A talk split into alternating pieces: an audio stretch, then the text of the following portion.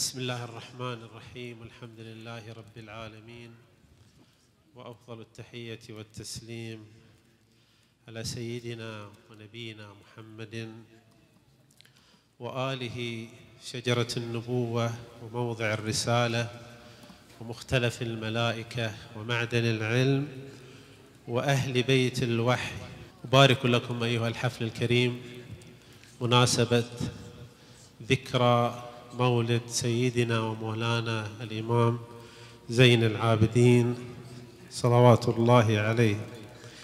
وأود في هذه الكلمة التي حددت بعشرين دقيقة أن أتعرض لبعض المحطات في حياة الإمام عليه السلام، وتكون إن شاء الله موضع فائدة لي ولكم. الناظر إلى سيرة هذا الإمام العظيم، وكما لخصها الأخ عن لسان سيدنا وقائدنا الخامنائي حفظه الله، الناظر إلى هذه الشخصية العظيمة، شخصية الإمام زين العابدين، تارة ينظر لها كحالة بلحاظ الحياة العامة لأهل البيت للأئمة الاثنى عشر، تارة ننظر لحياة الإمام عليه السلام الإمام زين العابدين بملاحظة تجزئية، يعني ندرس حياة الإمام السجاد عليه السلام كإمام واحد، كشخصية، علي بن الحسين، كيف عاش، ما هي المراحل التي مر بها، ما هي الأحداث التي واجهها، الحكام الذين عاصرهم، ما هي المواقف التي اتخذها، كيف استشهد. هذه نظرة تجزئية، فقد نخرج بانطباعات قد لا تكون صحيحة. الملاحظ أن فترة الإمام زين العابدين عليه السلام كانت أشد الفترات وأقساها من جهة البطش والاستهتار بالمبادئ.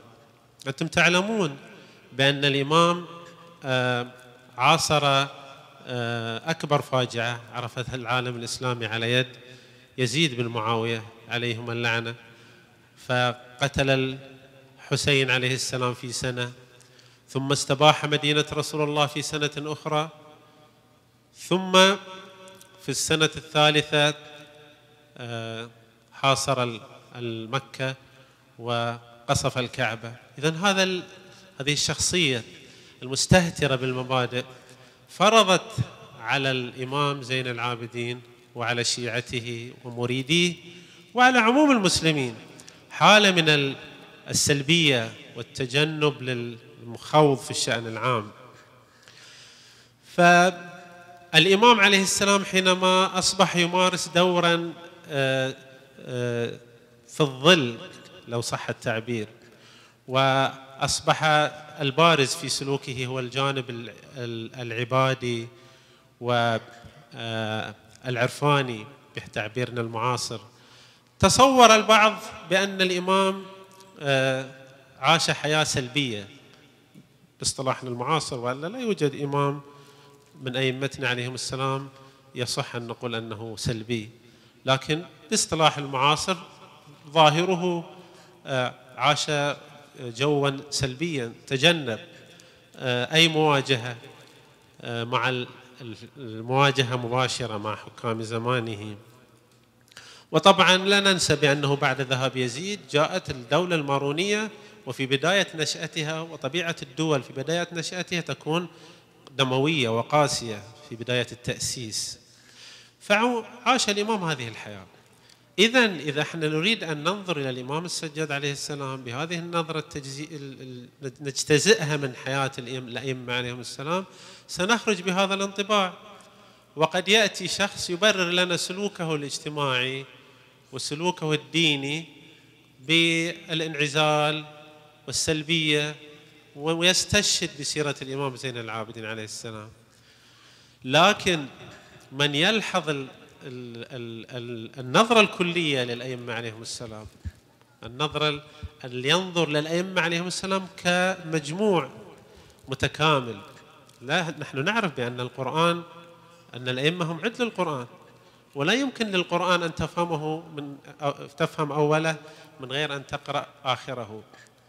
القرآن لا يمكن أن تحكم على فهمك بالصحة إلا حينما تقرأه جميعا.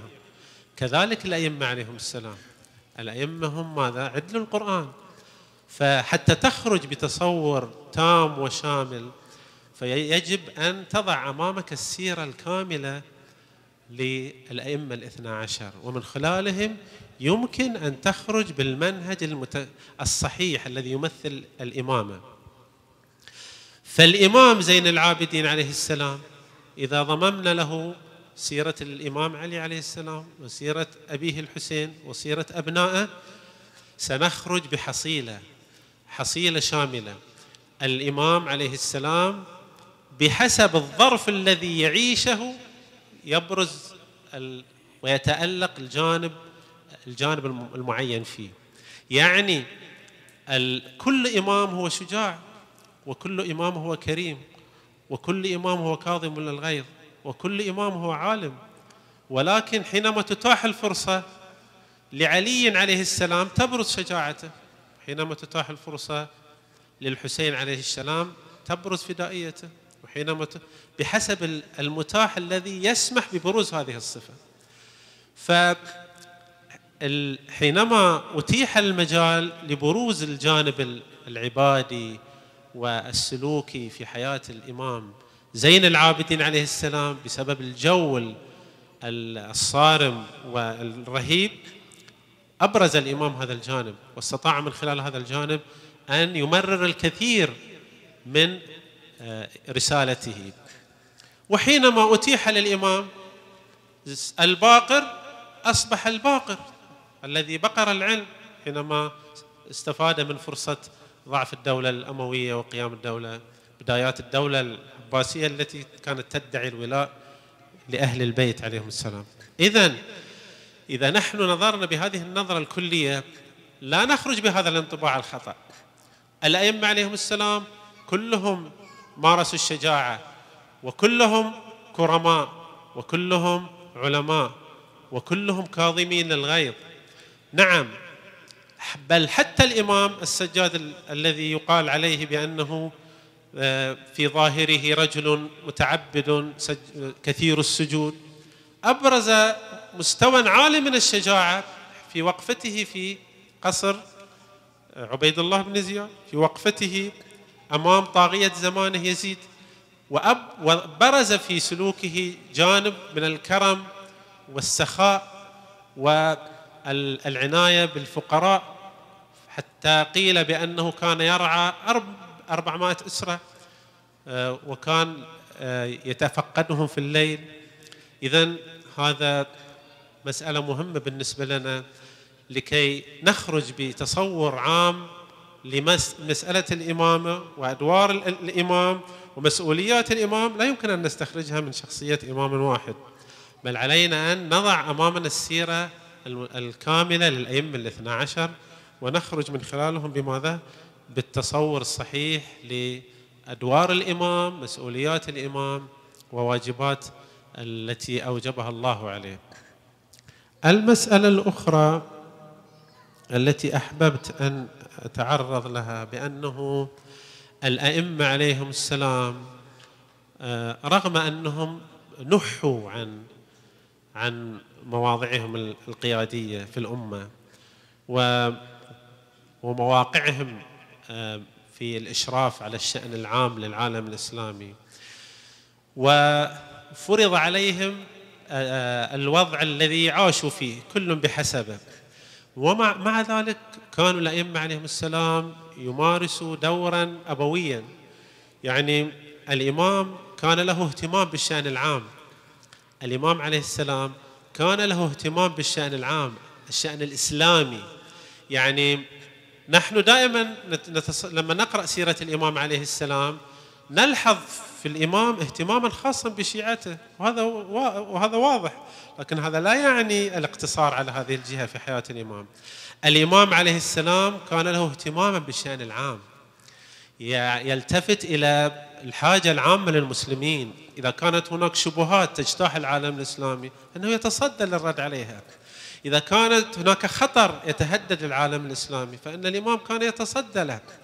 يعني الإمام علي عليه السلام رغم ما وضع فيه من اغتصاب لمقامه لكنه شارك الخلفاء في التصدي للذين حاولوا أن ينقضوا الإسلام بعد وفاة النبي صلى الله عليه وآله. شارك الحسن عليه السلام في فتوحات معركة القادسية، والأئمة عليهم السلام يتصدون للشأن العام، ليس يعني كونهم ظلموا وعزلوا فمارسوا الاعتراض والامتعاض واجتنبوا الشأن العام، هو هي مسؤوليتهم لا يمكن أن يتخلوا عنها. نعم هم في المقابل اهتموا بالطبقة الخاصة بمريديهم، وأنا أحب هنا أن أنبه كما نبه بعض العلماء أنه اهتمام الأئمة الأئمة عليهم السلام بشيعتهم ليس نابع من أن هذا كونه شيعي ويحبني وأحبه. لماذا أحب الإمام يحبنا؟ الإمام يحبنا لكون الشيعة هم الحاضنة للفهم الصحيح للإسلام. يعني نحن الذين ننتمي لمدرسة أهل البيت عليهم السلام نحن الحاضنة للفهم الصحيح، لأن نحن نعلم بأن للإسلام تفسيرات مختلفة. من هو ما هو التفسير الصحيح؟ الكل يدعي أنه مسلم ويرتبط بالإسلام ويعتني بالقرآن ومرجعه القرآن، لكن أي التفاسير وأي الأفهام؟ حينما قرن رسول الله بين القرآن وبين عترته حتى يقول أن هذا هو الخط السليم، هذا هو هذا العلم الذي لدى أهل البيت. نحن الشيعة نحن الحاضنة، نحن الناقلة، نحن الذين نقلنا هذا هذا الفهم الصحيح للأجيال على مدى هذه الألف سنة. وهذا الاحتضان حينما تهيأت له الفرصة وبرز على العالم الكثير اكتشف عظمته وتألقه. يعني أنا بذكر لكم مثال حتى أن سمعته من أحد أحد الخطباء. هذا الخطيب كان يعني ليس معروفا عن ميله لولاية الفقيه مثلا أو ميله للسيد الإمام، أو يعني هذا خطيب تقليدي كما نقول. هذا الخطيب هو يحدثني يقول أنا ذهبت إلى أحد الدول الأوروبية للتبليغ، فيقول لاحظت بأنه أنشط مجلس يقام في العاشوراء هناك، هو المجلس الذي تقيمه القسم الثقافي في البعثة السفارة الإيرانية في تلك الدولة، ما أعرف أنه اسم دولة بروكسل أو كذا ما أدري. يقول كان هذا المجلس ضخم جدا، في ليلة واحدة يستمع لك ثلاثة آلاف مستمع في تلك ال... يقول في ليلة من الليالي دعيت إلى مجلس آخر، وفي هذا المجلس تفاجأت بأنه الرواد لهذا المجلس هم من جنسية واحدة وهم مغاربة أو توانسة، ويمثلون مئة أسرة، يعني رجال ونساء وأطفال هم مئتين أسرة. هؤلاء قد استبصروا دخلوا في مذهب أهل البيت عليهم السلام وأصبحوا يقيمون القراءة. يقول قرأت عندهم أيام ثم جاء في بالي ليش ما يعني أسألهم ما الذي يعني دفعكم للدخول في مذهب أهل البيت عليهم السلام؟ قالوا له نحن أولا في تونس أو المغرب أول ما غزانا هو هي كتب الشهيد الأول الشهيد الصدر، غزتنا وفتحت لنا آفاق، ولكن الذي بصرنا هي الثورة الإيرانية ثورة الإمام، فتحت علينا آفاق، صرنا نتساءل يعني هذا عظمة هذا المذهب وقوته وأصالته. يقول أما الذي أدخلنا ودفعنا إلى إلى أن نعتنق هذا المذهب هو انتصارات المقاومة. قلنا هذا المذهب أثبت صدقه وحقانيته وتصديه للعدو الحقيقي. فيقول بعدها قررنا أن أصبحنا شيعة ومقتنعين ومتيقنين. فأي خدمة أعظم يمكن أن تقدم لأهل البيت ولمدرسة أهل البيت من هذه الخدمة التي تقدمها مثل هذه الجهات سواء كانت الدولة الإسلامية أو المقاومة أو غيرها. إذن حين نقول نحن الحاضنة، نحن الشيعة الحاضنة، تهيأت تهيأ الظرف فأبرزنا المذهب، فحينما برز المذهب تعرف عليه الناس. الأئمة عليهم السلام الآن يظهرون ويتألقون من خلال شيعتهم، حينما شيعتهم أبرزوا علومهم.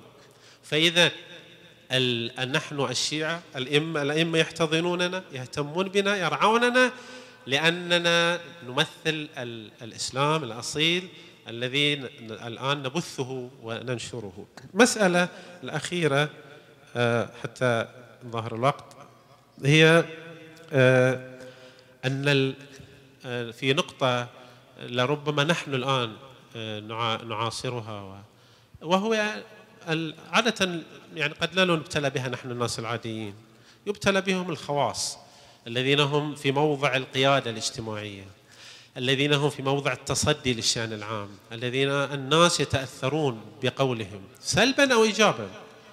يعني بتعبير التعبير التاريخي في الدراسات التاريخية، الإمام الحسين يعتبر من الخواص، وقاتله الشمر يعتبر من الخواص، لأن الحسين عليه السلام يحرك جماهير، والشمر عليه اللعنة يحرك أيضا جماهير، يتأثر به جماهير.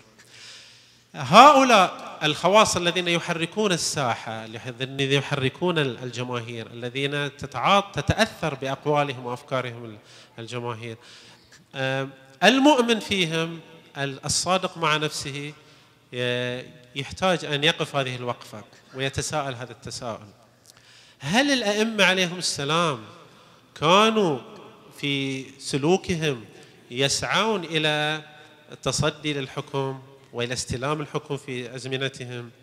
هل الأئمة عليهم السلام كانوا آه يعني آه يساهمون في أي حركة ثورية آه عسكرية انقلابية مثلا كما يصطلح عليه في زماننا اليوم؟ الملحوظ أن ال ال طبعا هذا التقييم يذكره بعض العلماء، قد يتفق معه البعض، قد يخالف البعض الآخر.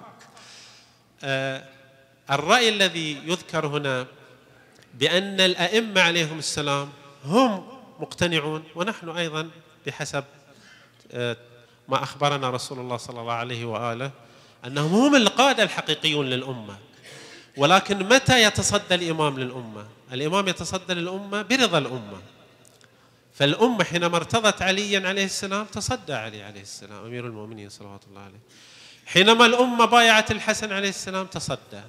حينما الأمة أرسلت إلى الحسين عليه السلام، فالحسين في تلك الفترة التي لم تكن هناك رئاسة واضحة للأمة تصدى واستجاب له.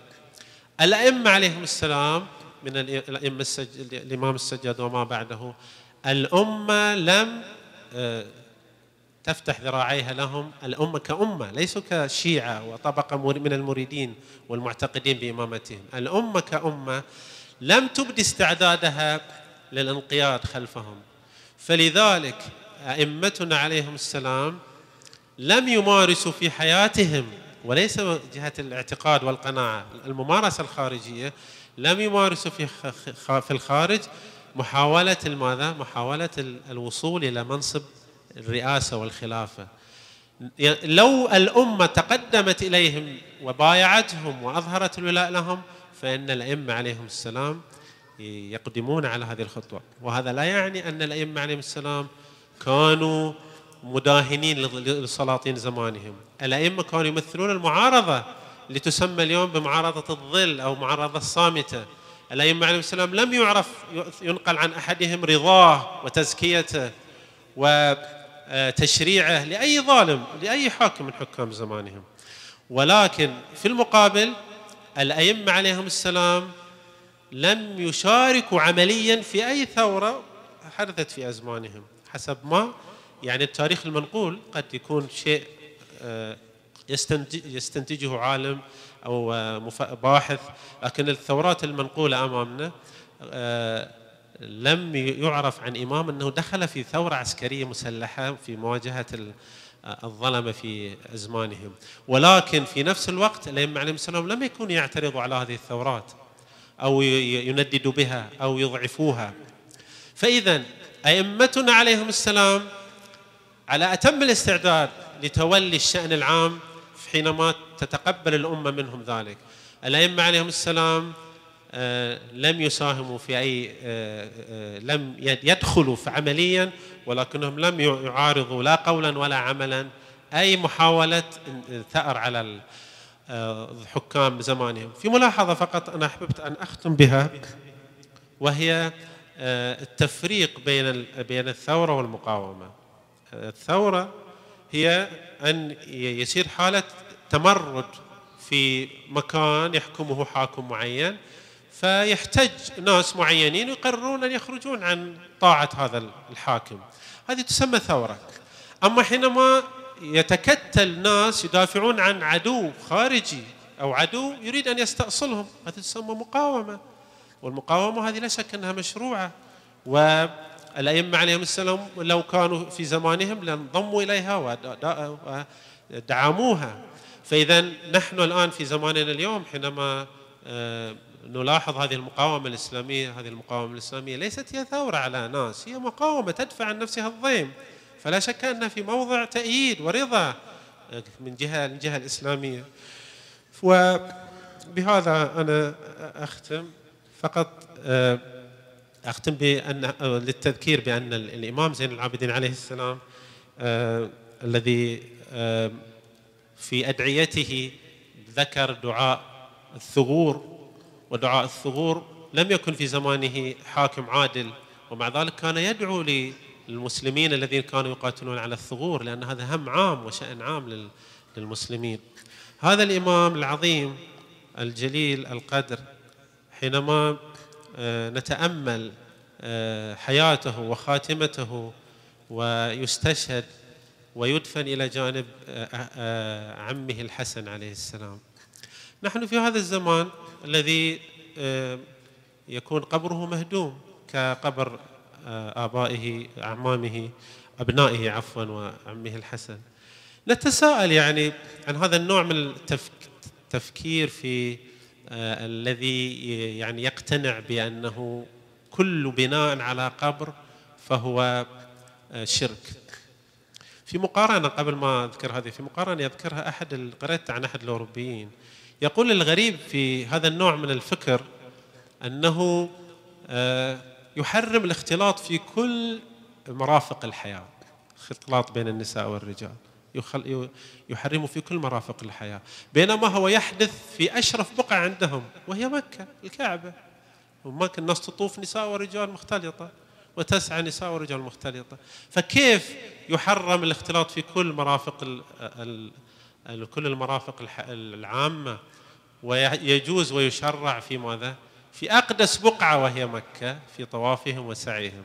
والمقارنة والمفارقة الغريبة كيف يصلون إلى أنحاء الأرض يهدمون بناءات على قبور، ولديهم في أشرف بقعة قبر عليه بناء قبر رسول الله صلى الله عليه وآله، عليه بناء في مسجد رسول الله، فتصل أيديهم إلى آخر الأرض وينبشون قبور المؤمنين ويرون في ذلك حرمة وشرك، وهم لا يستطيعون أن يطهروا هذا الشيء فيما تحت أيديهم وتحت سلطتهم. فهذه المسلمون الذين يحجون إلى بيت الله ويزورون رسول الله لم يعبدوا رسول الله يوما، وأئمة البقيع عليهم السلام في بيوت أذن الله أن ترفع ويذكر فيها اسمه، ولو عمرت هذه القبور فلن نعبدها يوما، بل نعتقد أن هؤلاء عبيد الله، وخير وأعلى صفة لرسول الله أنه عبد لله. نسأل الله سبحانه وتعالى أن يوفقنا وإياكم لل الاستفادة في هذه المناسبات من سيرة الأئمة ومن حياتهم، والحمد لله رب العالمين، وصلى الله على محمد وآله الطيبين الطاهرين.